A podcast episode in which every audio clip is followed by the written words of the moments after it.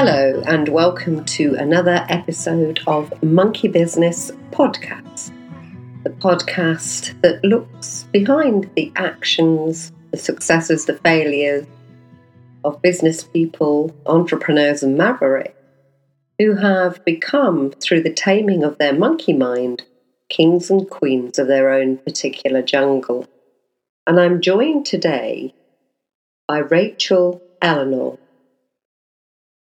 who is the British entrepreneur who created the multi-million market-leading Red Letter Days experience. She is now a business speaker, published author, and business mentor, co-creator of a digital publishing platform for evolutionaries. And most interestingly for me today to understand regarding the mindset and motivation is, by her own words, an outspoken commentator on the global and corporate hostile takeover bid, aka the Great Reset, that is currently underway. So Rachel, what is your take for people who maybe have heard the phrase the Great Reset bandied about, but are very unclear about what this means? Because it perhaps gets lumped in with weird conspiracy theories. What is your take on the Great Reset? So in mid-2020, so many political leaders were saying, this is the Great Reset, this is the Great Reset. So I thought I really need to read the book by Klaus Schwab. And because I've got a whole business background and training, I quickly realised when I read it that it wasn't like a strategic business plan. It was like a strengths, weaknesses, opportunities, threats analysis. So a SWOT analysis of every key aspect of modern life. But there was no strategic recommendations. But at the end, it said we have to act and we have to act now. And all countries of the world need to come together and be decisive. But in the book, there was no plan. So I realised from my business training there must be a second part to that book, which is a strategic implementation plan. And then the penny dropped that obviously every country in the world has signed up to this. All of the key political leaders over the past 5 or 6 years, when they discovered how to win elections using social media, and if you've watched The Great Hack on Netflix, you'll know that they've worked the formula out. That's how they won Brexit, through very clever marketing and psyops and propaganda and manipulation. When they discovered how to win elections, they basically just have put World Economic Forum groomed leaders in every key country. And so essentially, the governments of the world are owned by the corporate elite. So I kind of pieced this all together and I thought, oh my God, this is serious, because this 1% that has sucked up all of the world's wealth through capitalism is now in the driving seat and is going to just relentlessly push through this Great Reset plan. And it's, so when that penny dropped, I thought that's actually quite scary when it dawned on me the extent of it. What year did you say that was? That was in 2020, and I first started speaking out I did a video called Rachel Speaks Out in late September 2020, which went viral, and it had about 250,000 views before it was banned by both YouTube and Facebook. But it kind of got out under the radar, and it was just at the time when people were questioning, but no one had really articulated it. And so suddenly I articulated what a lot of people were thinking and feeling. And people are like, oh my God, that's how I'm feeling. And I agree. And that's why it went viral. And it's like YouTube and Facebook took a time to jump on it. I think their algorithms are far more sophisticated now, because they're all over stuff like within minutes now.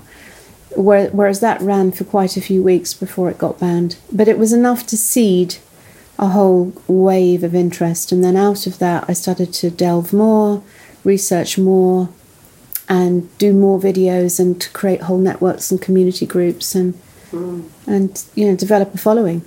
Which I do want to come back to. I mean, I suppose my question at this point would be, did you have any idea just how big a Pandora's box you'd opened at that time? No, because I think that the more we go down the rabbit hole, the more we discover. So,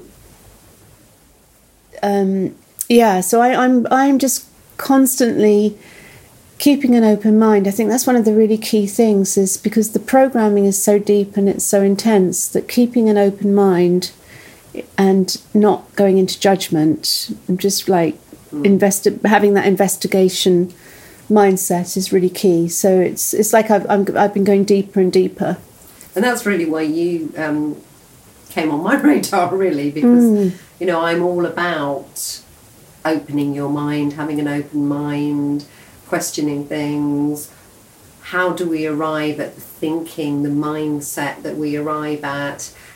In my hypnotherapy work, it's like, how do we even change, if you like, or undo some of the old programming that is leading your mind stroke, belief stroke, emotion stroke, action stroke, what you do, to actions and emotions and a life that you no longer want. Yeah. And that comes from, you know, usually, if we want to be terribly facile about it, very early, not healthy, not healthful programming. And so that's what I do, obviously wearing my hypnotherapy hat.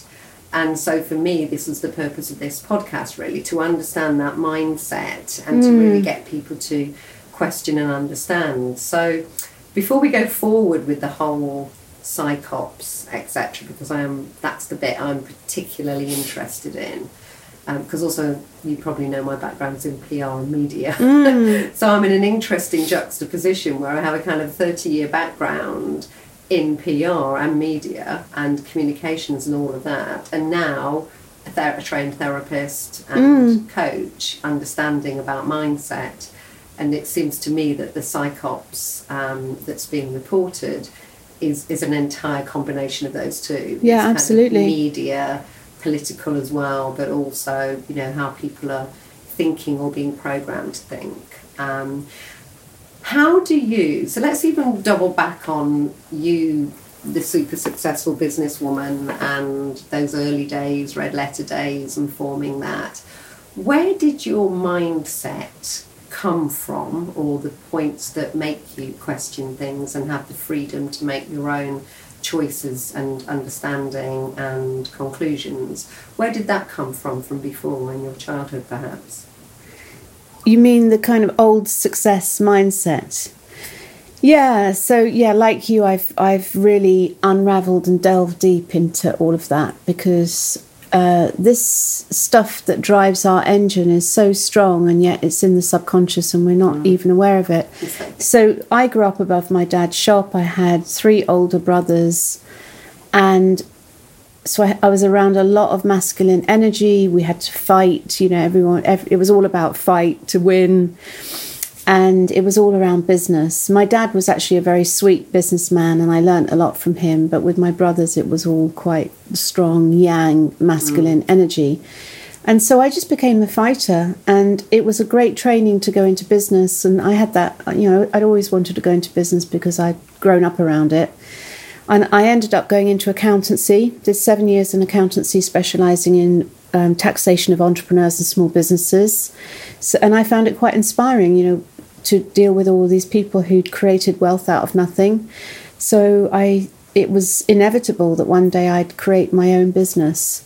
But because I'd done the client work for like big entrepreneurs like Sir Terence Conran, I kind of knew I didn't want to do just a small business. I wanted to do something scalable. And I created Red Letter Days when I was 24, and it took about 18 months to take off. But when it took off, it just snowballed, and I just wanted to grow and grow. And I'd seen Anita Roddick float Body Shop and all of that era of the 80s women, power women. And it was a really inspiring time. You know, Thatcher was Prime Minister. It was an inspiring time for kind of entrepreneurial women, and I wanted to be one of them. So it really drove the engine of that. And of course, because I'd had this great training around men, how to deal with men and how to be tough, I was really in my masculine energy in those years, really drawing fully on that kind of inner masculine just to be able to just fight and just cut through and just be quite ruthless, actually. And you have to be. And I was very much in the program, deeply in that program of capitalism and money and power and winning and growth, which I think all of us were caught up in that, especially living in London. Well, I kind of got a feeling that our paths might have crossed, you know, because I also was in that world. I was grocer's daughter. Okay. Lived above the shop in my early years. Yeah. Lived the shop. The shop was part of the family. Yes. Even when I didn't live above it and it was separate, you know, business came first. So I always had a complete natural acumen for business. I did economics A-level, but then I also had a love of English. So I ended up, as my mum said, fanning around for 3 years reading books, doing English literature. I think a bit to the dismay of my parents, because they wanted me to automatically go the business route. And then I fell into PR, which was a fledgling industry in the 80s, and ended up at Lynne Franks PR. Okay. So I was at the absolute heart of it, and never looked back, really. But I'm actually quite a sensitive soul under the extroverted exterior. And so I had to yang my way through the 80s. And I did pay quite a big price for it, really. And then I had my own PR company in the 90s. And you're right, you know, you don't build a multi-million pound PR company in London in the 90s without being a bit of a wall breaker. Yeah. And that energy is quite toxic, I think, as well. Because I think I had to suppress quite a lot of natural sides of myself, but at the time we didn't know really any different, did we? Yeah And when I look back, I do feel that there was a very deeply embedded program, undoubtedly embedded by this sort of patriarchal system, that being a mother wasn't valued, and there was this whole superwoman thing, Shirley Conran, and so I didn't think anything of just having a whole network of nannies, childcare and maternity nurses, going back to work after, like a day after giving birth, just like, and I think that was a very cynical program that was put in place, because I now get that a lot of these leaders, these psychopathic, sociopathic world leaders, are actually highly traumatized little boys who've grown up to be these crazy, you know, huge amounts of frozen trauma. And I do feel that we have neglected and certainly undervalued the role of good parenting and being a present mother and that nurturing, so that we can bring up children that aren't traumatized, you know, with all sorts of issues and dysfunctions and addictions and, you know, frozen trauma. Yeah, I agree. And my first husband and I, we appeared on the Esther Ransom show in the late 80s, or probably in the early 90s, because the show was about education, and the show was about what it gave you and could you be successful with different education. And we were like the poster people for it, because I was a grocer's daughter from Nottingham and went to a comprehensive school. And my ex grew up in the Bahamas and all over the world and went to Gordonstoun. Okay. And, you know, you couldn't have had a more polarly opposed, you know, really childhood and upbringing. And yet we seemed to work well in business together. But it took me a very, very long time, and sadly a divorce and a hell of a lot of perspective, to understand that he was always seeking something from me. And the thing he sought from me was that kind of normality, that childhood, that walk to school and all the, you know, the ups and downs of it. But he was packed off at 11. Yeah. You know, halfway across the world. It's very traumatizing, you know, boarding school. For his good. Yeah. To make him a stronger person. Yeah. And it took me a very long time to work that out, because you're right, I think in the culture of the 90s, and we're all looking at, you know, the Margaret Thatchers of this world, whatever you think about her politics, but you're like, I remember one of my members of staff being literally falling asleep at her desk, because PR was long hours and quite a lot of drinking and all the rest of it. And I said to her, you know, what's going on? And she said, I'm going to get up at 5 every day. That's it. Maggie gets up at 5. Mm. I'm getting up at 5. I'm going to get more done, be more successful. And I'm not a big proponent of the 5 a.m. club. I think probably because of that, because I nearly paid for it all with my health. Mm. And I certainly paid for it in other ways. And I just think that yang energy now is very toxic. Yeah, yeah. In hindsight. Mm. So how did you change your thinking on all of that? Well, I do feel it was changed for me because I went through with the whole Red Letter Days era, and then I got onto Dragon's Den, and I was sort of the only woman on this with four male dragons, and I was forced through an administration with Red Letter Days, even though we had 3.3 million cash at bank, but the money was bonded. So I experienced the dark side of business and how much power there is in banks and how a bank can just control the money. And that whole shadow side of business, all of the greed and all of the people trying to basically get my company. And in the end, it was bought out of administration by my fellow dragons, Theo and Peter, who I got later at the penny dropped after doing a lot of deep healing kind of work, that actually they were my two older brothers when I was little, who used to anything nice I had they would take and cut the hair off my dolls and things. And so it was kind of, I'd recreated this two older brothers who had all the power. And I do feel that there is a very deep patriarchal program which has been embedded for many centuries, that men have all the power, a woman has to be like a man to get power. Mm. And so this deep programming, which we're now starting to really see, all of this mind control, psyop, as you said, and we're starting to wake up to it, because obviously once it's brought from the subconscious into the conscious awareness, it starts to lose its power.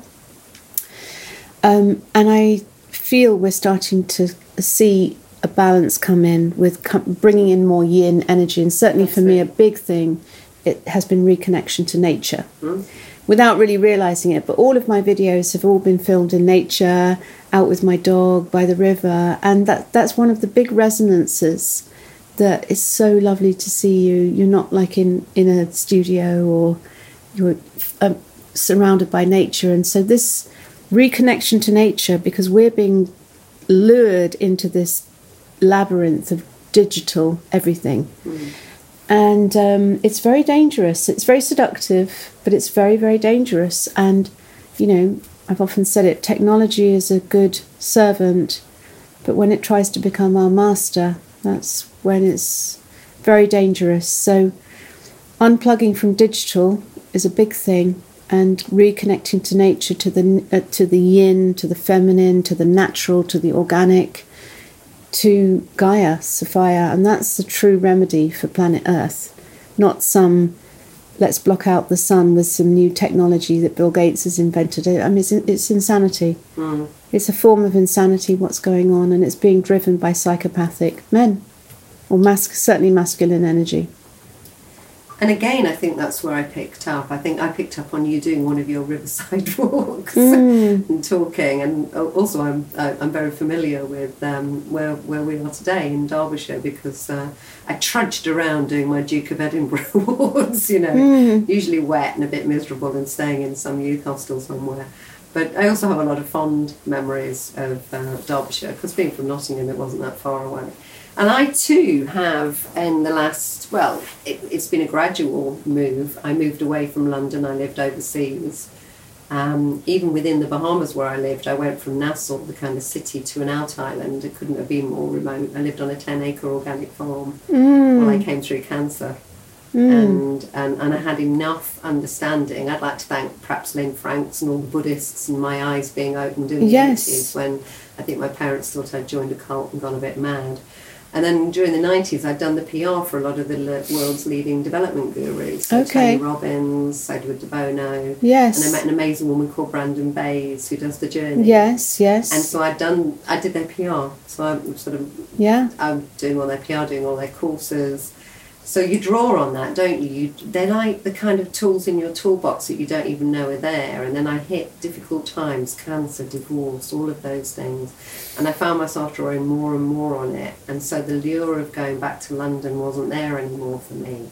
And I moved back to Nottinghamshire and lived in a very nice market town. And then in this last year, I've moved right out into the Lincolnshire countryside on a small holding. And we have sheep and chickens and the whole caboodle. And so I'm absolutely saved by nature. And so again, I think it really resonated with me when I saw you having those chats. And I've started to think about, where are we at? Where is this yang? And where is this psychops, shall we say? So I think regardless if you're listening, of your position, even on, for me, the vax, COVID, the whole thing has been the inciting event. If we were writing a screenplay, within a screenplay they always have what they call the inciting event. Now that could be an explosion, it could be somebody dies, it could be whatever, but it's the thing where everything has to kind of change and it all comes to a head. Clearly that's where we're at. It seems to me, in a way, from what you're saying, from reading The Great Reset, and please tell me if I'm wrong on this, that had it not been that, there would have been something else, because this moving us all to the metaverse, to a male energy, to even more control, seems to have been planned. Oh, yeah, for sure. I think it's been planned for many years, but it's all part of a very deep programming. And I've spoken a lot about evil and the kind of evil energy that's been driving this. So we are going into, or we've been driven into a very dark place, humanity. And I do feel that a lot of people, I mean, they're saying it's not a great reset, it's a great awakening, because actually what it's had the effect of doing is waking so many people up to realising how deeply in the programme they've been. And to just how much evil, dark energy is on the planet. And so once you get those realizations, you start looking for kind of antidotes which are outside of where they want to take us. I mean, the crazy thing about the whole last 20 months is all of this big pharma and the solution is in a jab. It's just that there hasn't been a single word about natural immunity, and I was just like the World Health Organization, and yet there's not one single directive around natural immunity, health, natural remedies, anything holistic. The only solution is big pharma, and you have to question an organization that is allegedly the World Health Organization that doesn't have a word to say on any natural solutions. So that was a big red flag for me. Back to the mind part of this, because this is what I keep coming back to. For me, it's the really fascinating and awakening and enlivening time. I saw a really interesting interview with a psychologist who is an abuse specialist. Now, I often have clients really who have been abused, and I'm pretty savvy about abuse. I wouldn't position myself as an expert, but I think I probably know more than most people. But I was very interested with her take on this, that basically we've gone from the, abuse will go from a micro level, I'm being abused behind a door, I'm in an abusive relationship. It's very covert, it's behind the door, and then more and more as the abuser becomes more empowered, it becomes more overt, and that's gone on to now a macro level. Yes, in what's happening in the world. And so there's a kind of a macro abuse going on where people, governments, pharma, whoever, are very overt now in saying, it's our way or the highway, and if you're not on board with this narrative, you're a conspirator. Or now that's the bit for me that I find really frightening, which is why I'm really fascinated to talk to people such as yourself and to learn more myself every day, because I grew up to understand that questions were the answers. I grew up to understand that the more information we had, the more debate we had. You know, I was always a member of the debating side at uni, and I'd go on marches with placards. And I've always had friends who we didn't even agree or see eye to eye on things, but we were like, I'm forming my opinions, I'm taking in information.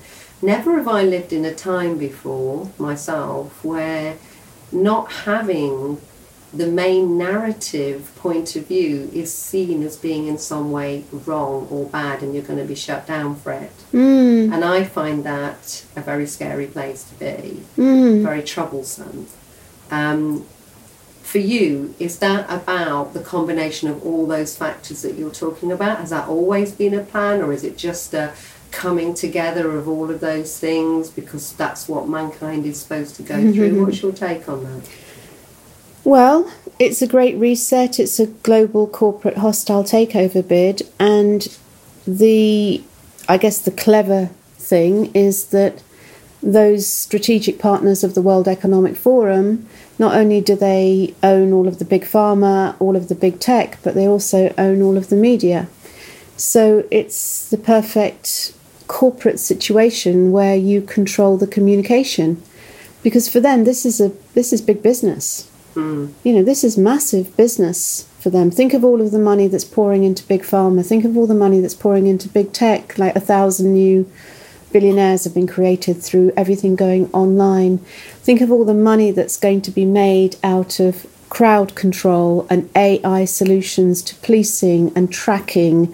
And as they attempt to push through digital passports, and then all of the money that's going to be made from finance and having digital currencies that can control everything and track everything. I mean, it's for totalitarian control. It's a whole new market for the corporate world.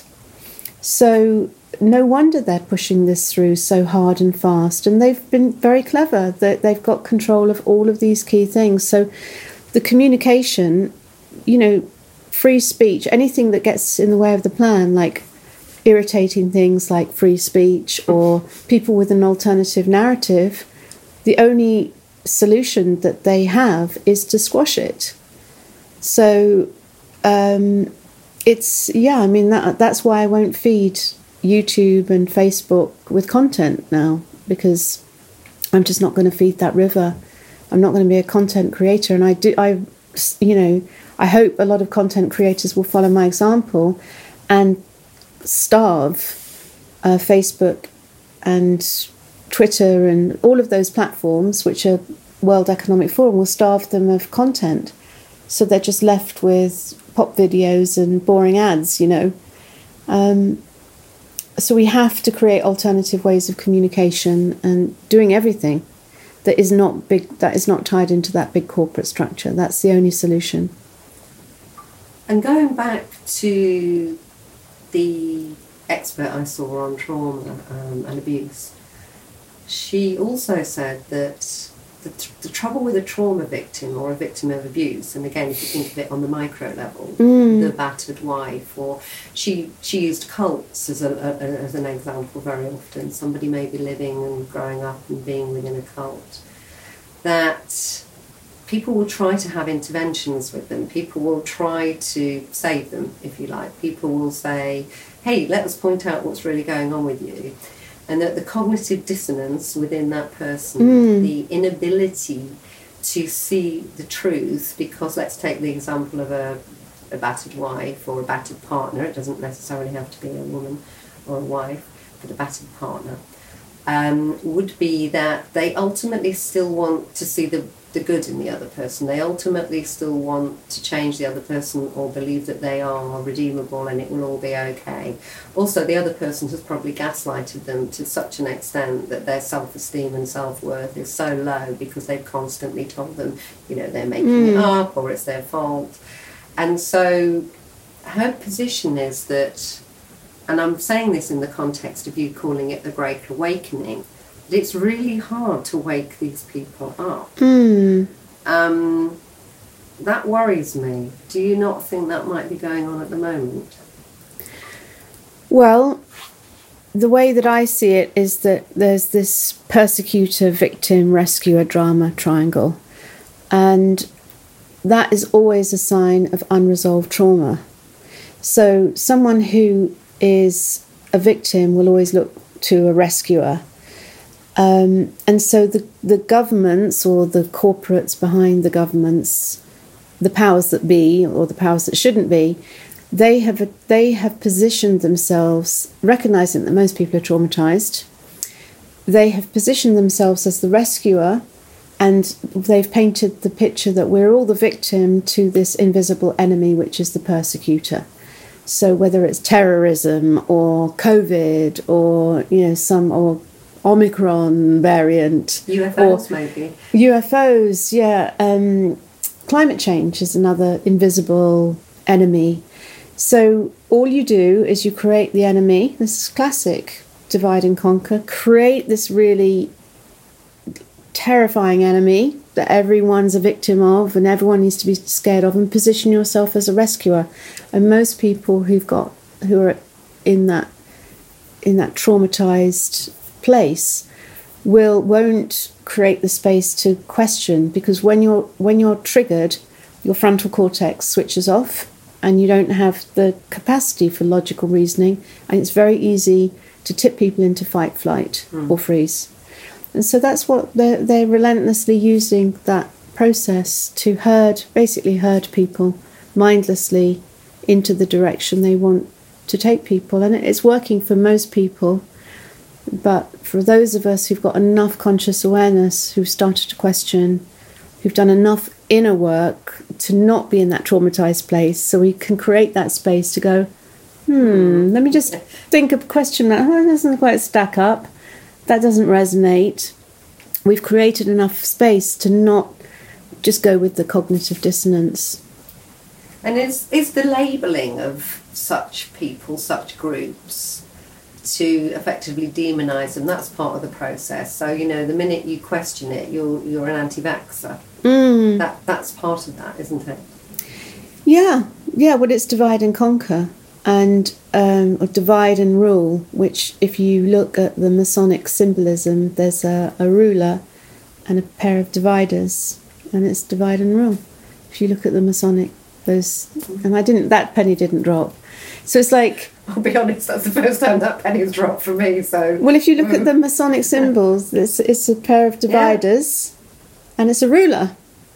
So divide and rule. Oh, I get it. And so bit by bit, this is what's happening. It's like a kaplunk thing. It's a cascade. So you draw one straw out, and then some pennies drop, some balls drop. And then the more you investigate, the more sticks and the more pennies drop, and until you just start to see everything. It's just like, oh my God, how did I miss that? But then of course I do feel we have to have compassion for those who aren't quite there yet, because they may be still tuned into the BBC, reading the tabloid newspapers, which are all funded by the strategic partners of the World Economic Forum.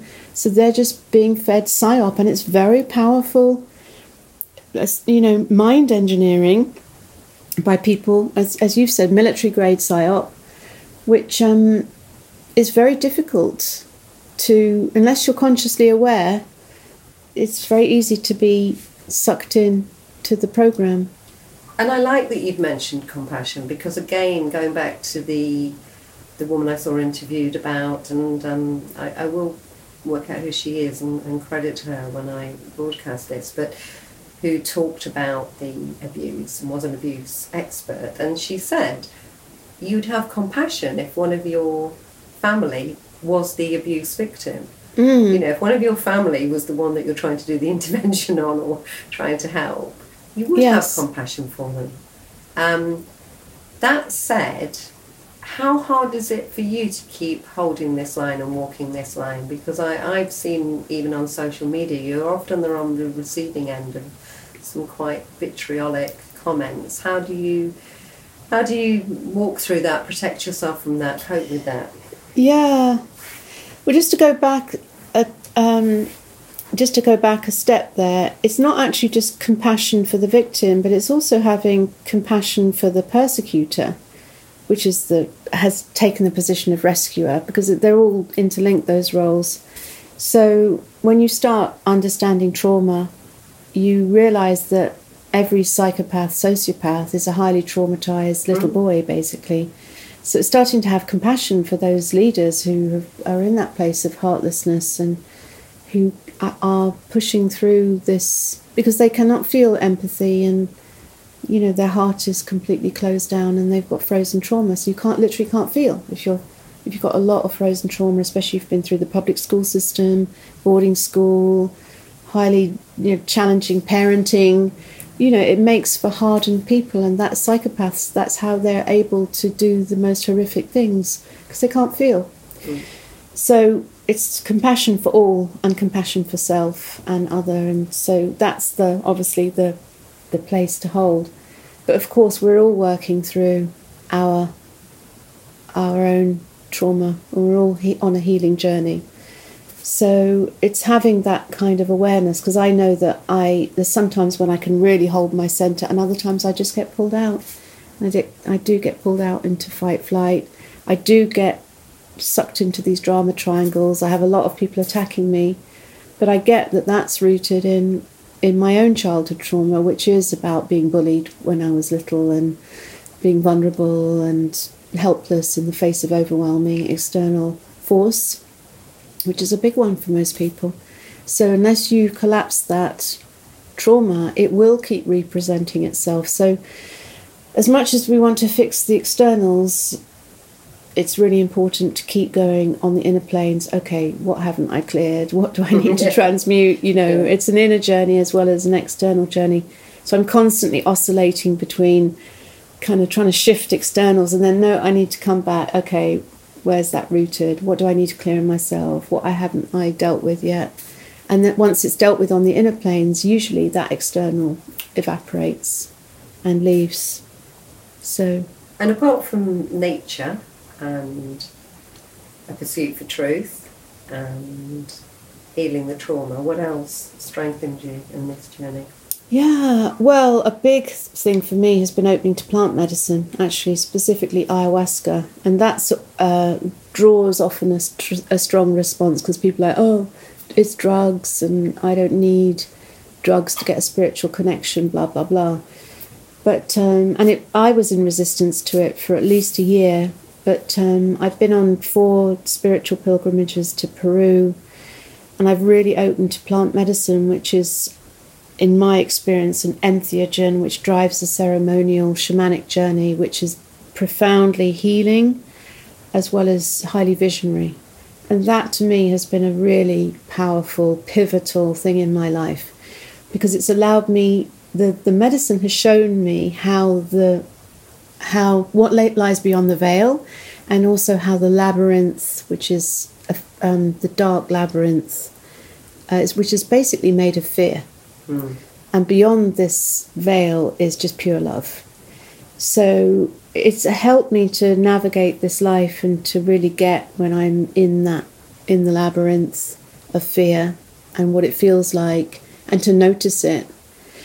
And to give me the tools to be able to use breathing and just to align so I can keep closer to source. And that's why being close to nature is really important, because it really helps to reset your energy and help bring you out of that labyrinth of fear and into nature. So just look at all these lockdowns. Mm. Not allowed to go out, not allowed to hug, not allowed to sing, The very things that connect you to humanity and raise your vibration. Yeah. They know what they're doing. It's very sinister. Connect us to humanity. So I'm always good at putting myself in the position of somebody listening who's probably like really interested with all of this, starting to, think about things, question things, which is really the whole purpose of my Monkey Business podcast, to think about the thinking behind the behaviours of people and leaders. What does the future look like? Because you've talked about connection to nature, good, possibly versus evil, light. For somebody who may be thinking, well, it all sounds very well and good, but it's, what does that really mean? Mm. It's all a bit nebulous. How would that, we can't get rid of the entire infrastructure of the world. How would you see a future that would start to be less yang and more yin, but also not mean that every single structure we had to be taken away? How do you see a future that could be tangible for somebody who's already very afraid, and this is very new thinking for?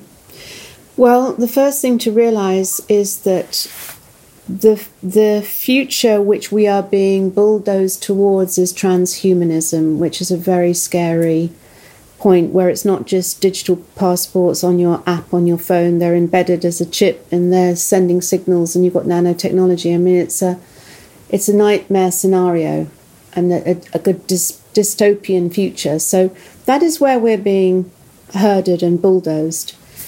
But this great awakening, is what it's having the effect of doing is people are now questioning everything about how we live on this planet and how we organise ourselves. People are questioning government, democracy, not just shall we change the politicians, let's just change the whole system.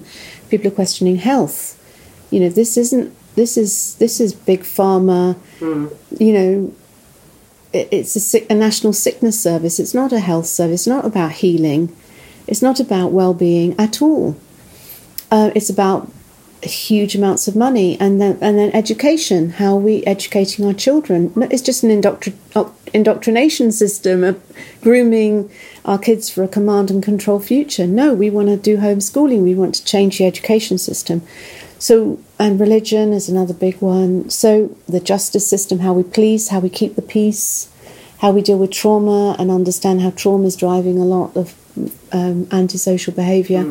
So I think what's happening is we are the ones who are awakening are starting to question the system, and we're already creating alternatives, like with health. I mean, there's already, you know, the last big health scare that I had, I didn't look to the NHS. I looked to all of my holistic teachers and friends and everything I knew about sound healing and essential oils, and you know, you don't have to go down that allopathic big pharma route, because the body's just, illness is the body's language to say there's something out of balance, as you found with your cancer, and it can be healed. Disease, absolutely. Thank God that I worked at Lynne Franks in the 80s, and I was surrounded by Buddhists, and they introduced me to Ayurvedic doctors and acupuncture and, you know, lots of what was called alternative medicine in the day. And then, thank God, I worked for Tony Robbins and discovered Brandon Bays and epigenetics and the mind-body connection, and trained in NLP and hypnotherapy in the 90s. Because, when I had the cancer 17 years ago, you'll find this interesting. I was offered any hospital in America I wanted to go to. I was living in the Bahamas and had very, very good insurance. People go very lucky, but, you know, that was the situation, and I'd invested into it. And I could have gone to the Sloan Kettering, and I checked the Sloan Kettering out, and I realised that a lot of the top doctors and surgeons also sat on the big pharma company. That was 17 years ago, and the penny dropped. And I wasn't even anti it then at the time. I just was anti being put into any treatment protocol that didn't involve my own freedom of choice about my body. And so I ended up going to the Moffitt Cancer Clinic in Tampa, which is an independent hospital. Of course, they still wanted me to go down the kind of oncology route, etc. And I had to really stand my ground and trust myself and pray and dig deep and go, no. And so from them going, we're going to chuck everything at it. You've got a very bad form of cancer. We're going to do double mastectomy. We're going to do radiation. We're going to do chemo. You know, tamoxifen. I ended up with a lumpectomy and radiation. I'll be honest, if that was today, I probably wouldn't even do the radiation. And then I moved to a 10-acre organic farm on an out island, and I lived on the land and the sea and healed myself for the next. I did have the surgery. You know, I'm not saying there isn't a place for that kind of medicine, but even 17 years ago, I was on that journey. And it seems to me it often takes something very personal to wake somebody up. Yeah. I have lots of wellness warrior friends, and we've nearly all got a similar tale to tell. Yeah. So, yeah, so thank you for summarising that. So I want to end on two questions, which is, what's the question I haven't asked you that you'd like to ask yourself? Oh. I have to edit a bit of umming and ahhing out here.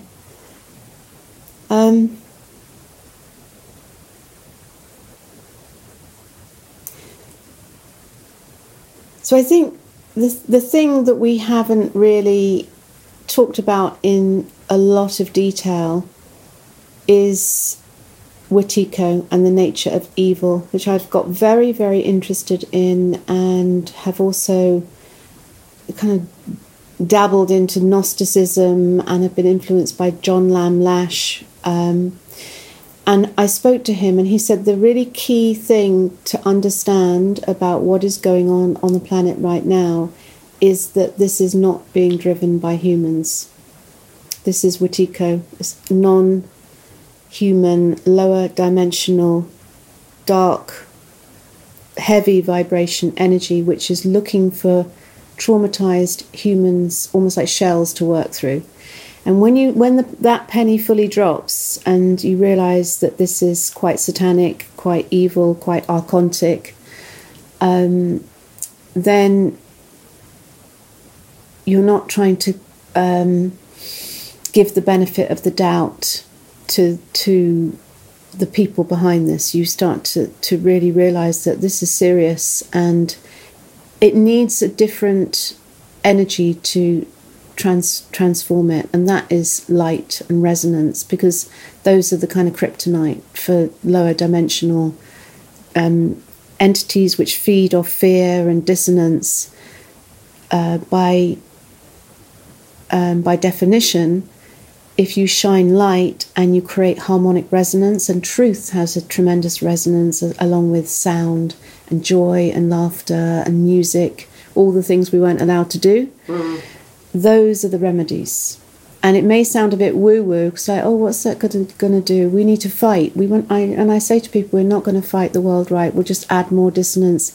Fighting the world right is a deep program which has been embedded. We need to, yes, have righteous rage, but move that into that anger, into powerful action, standing strong, saying no, shining light, creating resonance, because that's what's going to collapse the Watico. Rachel, thank you so much. There's certainly no scarcity of truth and courage here, and I really thank you for speaking up and speaking out and for being my guest today. Thank you very much. Thanks, Roslyn. Thank you.